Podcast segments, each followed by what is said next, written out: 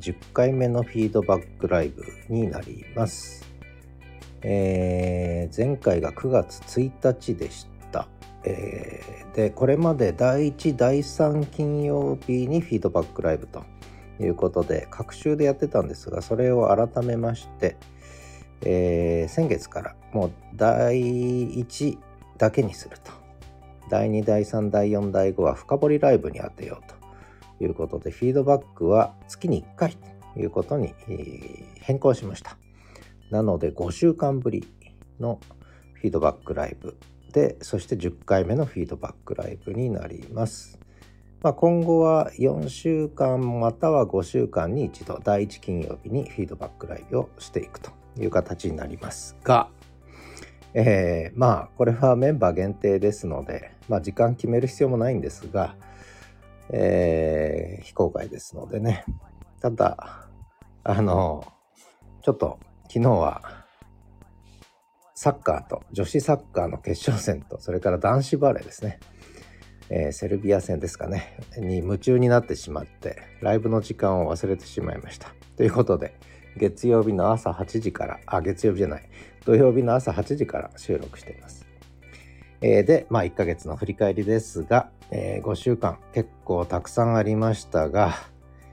えー、明らかにポッドキャスト、しかも LINE、あ、LINE じゃない、 LISTEN 中心の生活になってますね。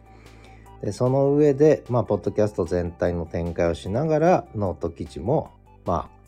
だいぶポッドキャストと連動した記事ばっかりになってきました。音声記事も増えてまいりましたが、まあそのあたりちょっと1ヶ月振り返りながら、ちょっと今後の見通しもね、お話したいなと思ってます。えー、まずはあ、大きなところから言うと、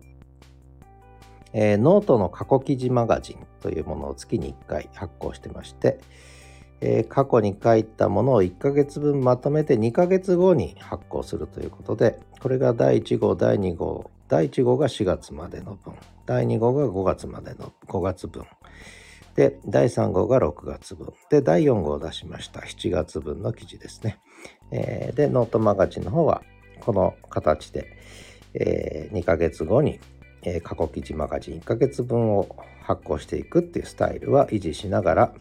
もう一つですね、もう一つマガジンが立ち上がりました。これが LISTEN という、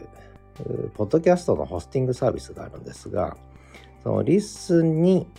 月間マガジンというのを立ち上げました。で、ここに、まあ、ポッドキャスト関連の話題だけじゃなくて、 note、あるいは私のオフラインのキャンパスでの活動などを全て、え1ヶ月分放り込むという形でノ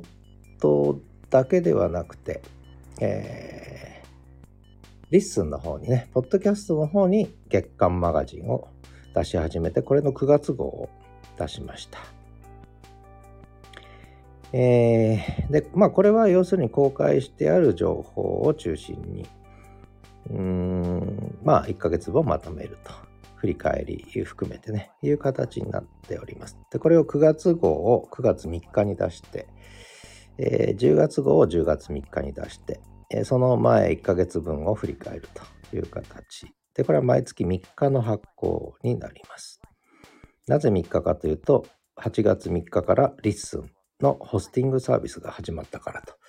いうことで、えー、まあそういうことで、えー、私にとっては LISTEN 記念日ということです、3日がね。で、えー、まずは LISTEN 周りの話をしますと、えー、声日記というのが今、 LISTEN 界隈では流行ってるんですね。で、ポッドキャストってのはこれまでは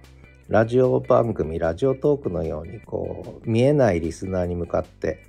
えー、ひたすら番組を作って配信するというね、スタイルだったんですね。で、横のつながりとかコミュニケーションとはほとんど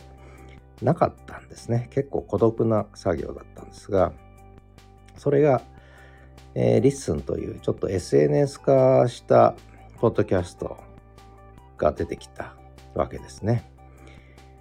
で、えー、そこで少しポッドキャストビギナー向けの番組と、それから、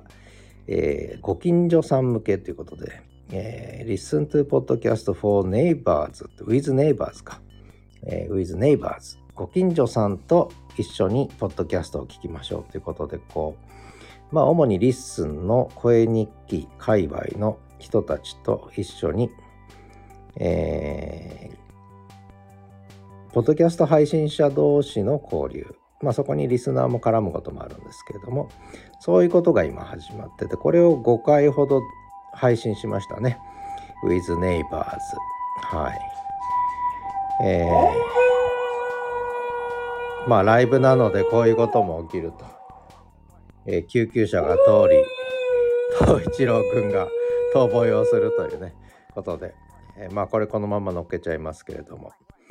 えー、余計なところで緊急車両が来ましたが、えー、続けたいと思います。それと、えー、これもちょっと新しいというか動きとしては、えー、 LISTEN にまたポッドキャスト番組を作りましてこれが Listen to Books というのとそれから Listen to Movies というねで、ブックスの方は8月末からちょっと動かし始めたんですが、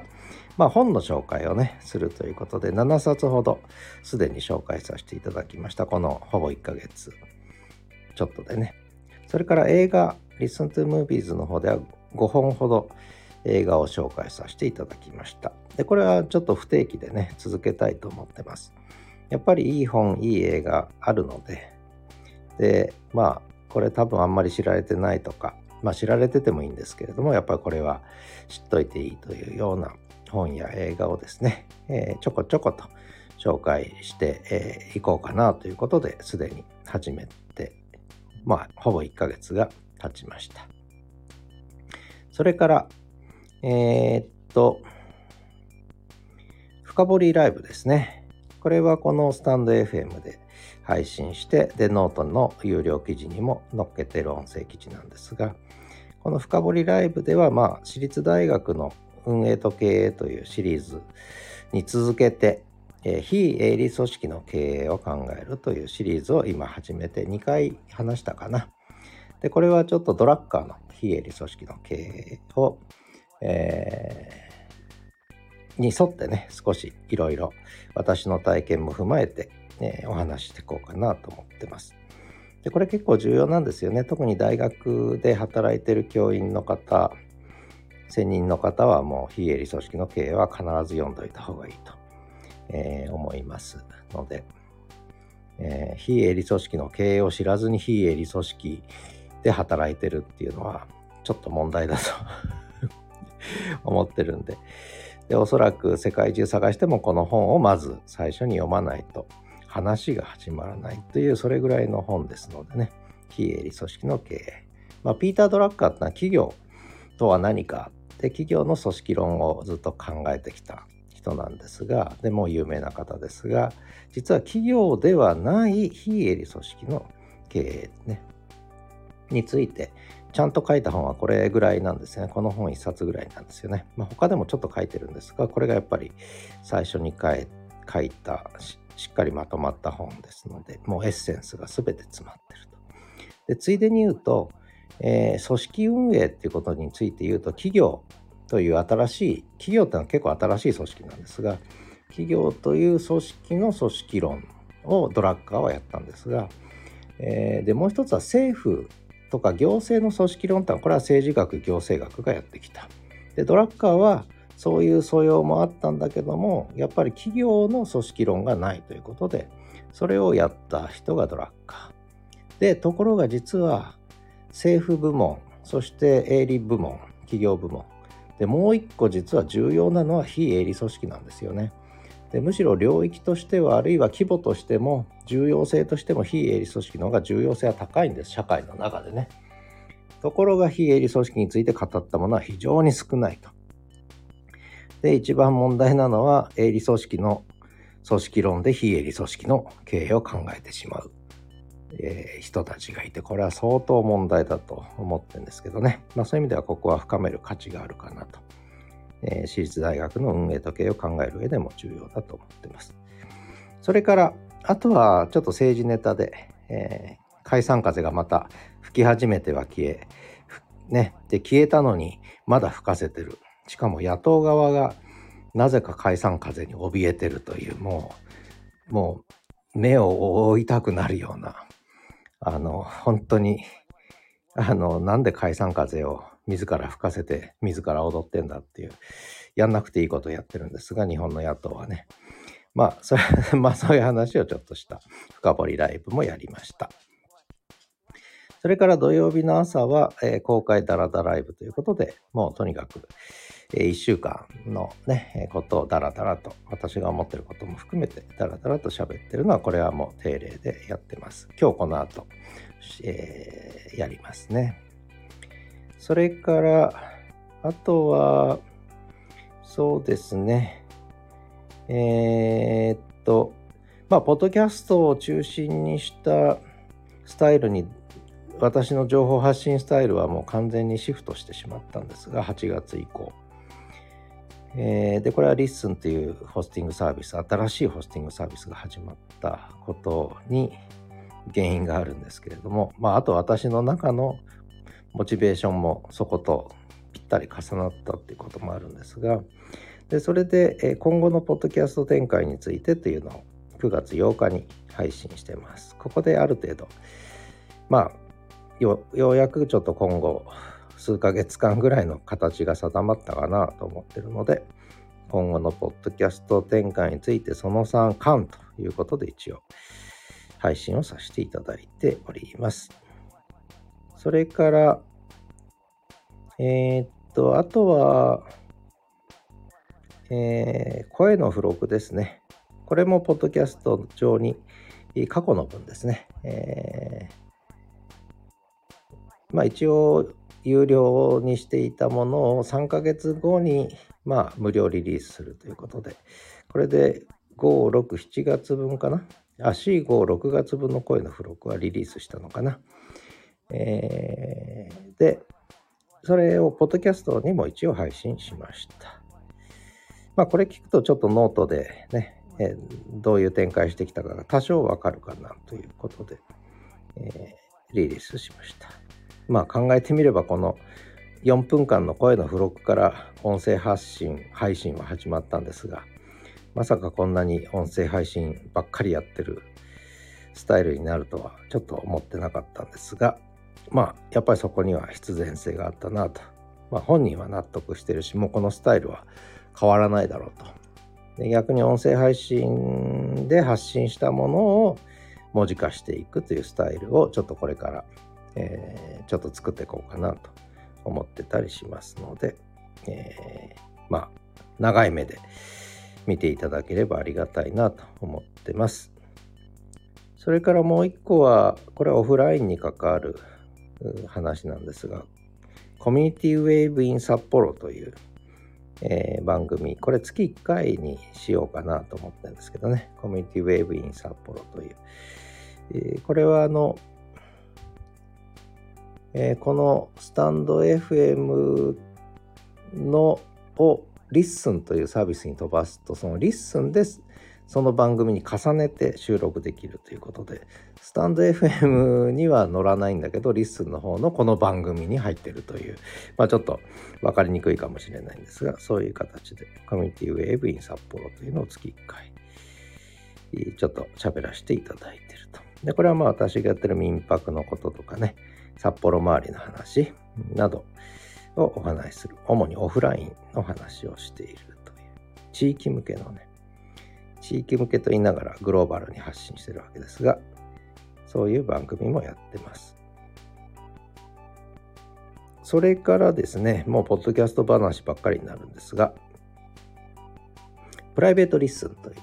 で、これは社会科学の方法論を考え始めてるわけですけども、まあ、ようやく出発点にたどり着いたかなということで、えー、まあいろいろ考えてやっているうちにやっぱ脳科学神経科学ですね。やっぱり社会科学自然科学の方法論を考えるっつった時にこれは結局脳みそが考えてるわけでホモ・サピエンスの脳みそが考えてるわけだからそのホモ・サピエンスの脳が何をしているかを知らないとやっぱり方法論は語れないということに行き着きましてで今神経科学脳科学が非常に進化してるっていうかいろんなことが分かってきてるのででこれは AI とか機械学習が進展したこととも連動してるんですよね。でそんな中で言葉言語の謎も解明されつつあるまだされてないんですがで脳の謎もまだ解明されてないんですがでもだいぶいいとこまで来てると思うんですよね。なのでその仮説に従って今到達している脳科学神経科学と言語研究の、えー、あるいは機械学習のまあ、今到達しているあたりをちょっと出発点にしてでそこを仮説にしてね、えー、少し社会科学自然科学の方法論っていうのを私なりに考えてみたいということでこのプライベート LISTEN。やってるわけですがようやく出発点にたどり着いたかなと思っています。まあ、これはノート記事の方にもねある程度中間報告的な記事を、えー、書かせていただきました。それから、えー、Listen to Me という、これは Listen というホスティングサービスに最初に立ち上げた番組なんですが、えー、で最初に立ち上げたので、えー、そこで全てやろうと思ってた、えー、ですが、えー、いろいろ番組が増えまして、えー、機能分化していったわけですね。そうすると本体だったら Listen to Me に何が残るかっていうことで、えー、ずっと SNS とか、ポッドキャストとか、文字配信ではなくて音声配信ってどういうことかとか、あるいはライブ配信じゃなくてオンデマンド配信するとはどういうことかとかね、えー、そんな話をしてきた。で、さらに、ポッドキャストを聞く、あるいは、ポッドキャストで喋る、えー、しかも言葉を話すっていうのはどういうことか。で、文字ではなく、映像でもなく、音声で伝えるってことはどういうことかとか、そんなことをこう、ネチネチと考えてきたんですね。Listen to me っていう。で、まあそれもある程度一段落したので、言いたいことはだいぶ喋ったので、えー、まあ本当はもうちょっと言いたいことあるんですが、まあそれはまたいずれ別の機会でと思ってて、ひとまとまりにはなったかなと思ってるので、この Listen to Me をちょっとリニューアル、えまあ、ポッドキャスト界ではシーズン1が終わってシーズン2へっていう言い方をよくするんですけどね。で、もうリニューアルしてシーズン1終わりと、24個目までで終わり。で、25個目の配信でシーズン1のレビューをしております。で、それで、えー、今後26回目からは、えー、Listen to Me はリニューアル、リスタート、ね、えー、ニュー、なんだ、新しく出発するということにしました。リニューアルスタートですね、えー、をするということで、どういうふうにしたかというと、えー、ちょっと紹介しとこうかな。えー、どこ行っちゃったかなあった。えー、コメンタリーレビューズっていうことで、いわゆるコメンタリーレビューっていうことで、まあいろんなこう、トピックス取り上げて、それに対する解説やレビューをしようということです。で、テーマとしてはもう日常生活から、えー、政治や社会の出来事まで、えー、まあ私がレビューなり解説できそうなことは何でも取り上げるということですね。で、一応私自身のこれまで培った人生哲学の視点からね、えー、クールホットえー、でちょっとビターな、えー、クリティックをややシャープにだけどウォームな感じでやりたいということでまあそんな風にちょっと、えー、今後の、えー、リスントゥーミ第2シーズンの展開を、えー、考え始めてるということで。まあこれでまあプライベートリスンでは少しこういわゆる科学方法論みたいなねちょっと学問的なえー、話をしながら、リスントゥミはもうちょっと現実、社会現実に対するレビューなりコメンタリーていう風にしていくということかなと思ってます。で、あとはまあね、本紹介したり、映画紹介したり、で、テーマで掘り下げるのは深掘りライブでやり、えー、まあ、あとはポッドキャストとか SNS っていうことに関連してはもう、え、声日記とか、あと週刊 ING とかあるんですけど、まあそのあたりでいろいろ語っていくということで、結構ラインナップとしては、私自身は結構満足してまして、えー、こんな形で、えー、しばらくは展開していけるんじゃないかなというふうに、まあ、ただの自己満足かもしれませんけれども、思ったりしてます。まあ、すべて、えー、お聞きいただいたり読んでいただくっていうことは、ほぼ不可能だと思いますので、え、皆さんお忙しいので。なので、まあ、つまみ食いしていただいてね、興味持ったところ、でしかもオンデマンド文化のいいところは、リアルタイムじゃなくても、後からでも、ね、例えば2年後、3年後でも、それを振り返れるっていうか、それを読むことができる、聞くことができるっていうのが、やっぱオンデマンド文化のいいところですよね。だから何でも何でも同時進行で今聞かなきゃいけない、今読まなきゃいけないっていうものではなくて、ね、いずれ、ね、タイミングがあったら聞けばいい。興味を持ったら聞けばいいっていう。で、今何喋ってんだろうってよくわかんないなと思ってることが2年ぐらい経つと、あ、こういうことだったのかという瞬間が必ず来ますので、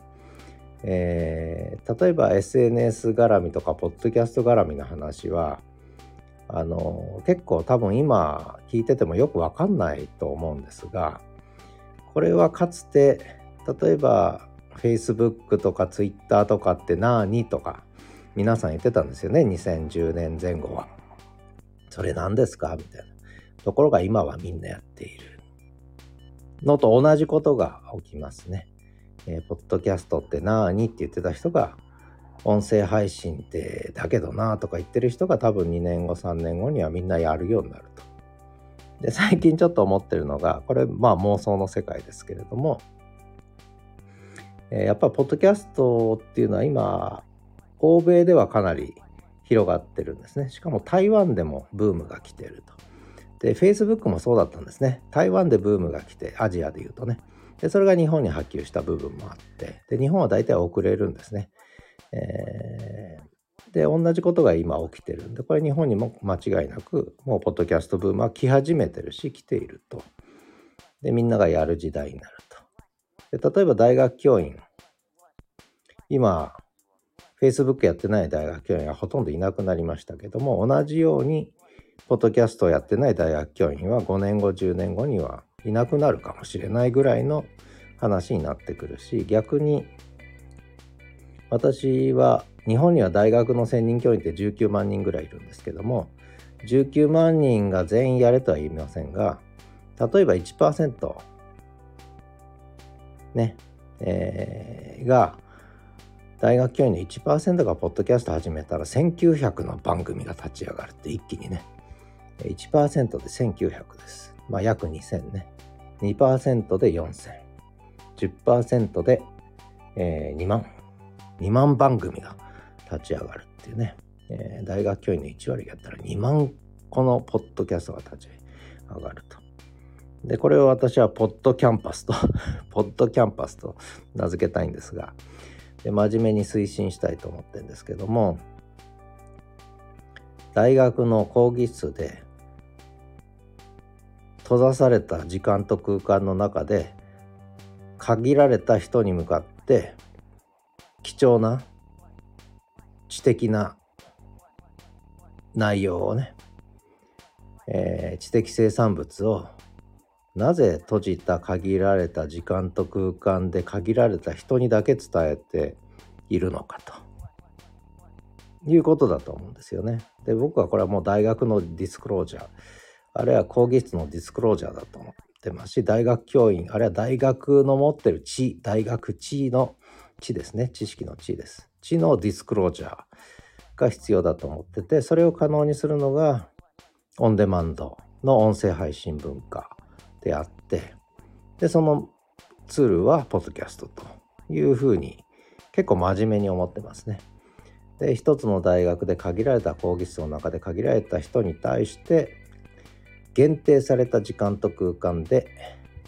なぜ知的な情報をそこにだけ配信している意味があるのか、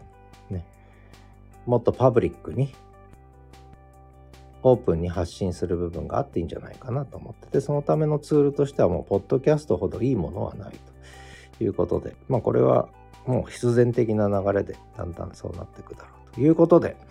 えー、何の話してるか分かりませんが、フィードバックライブ10回目、時間になりましたので、ここまでとしたいと思います。ではまた来月。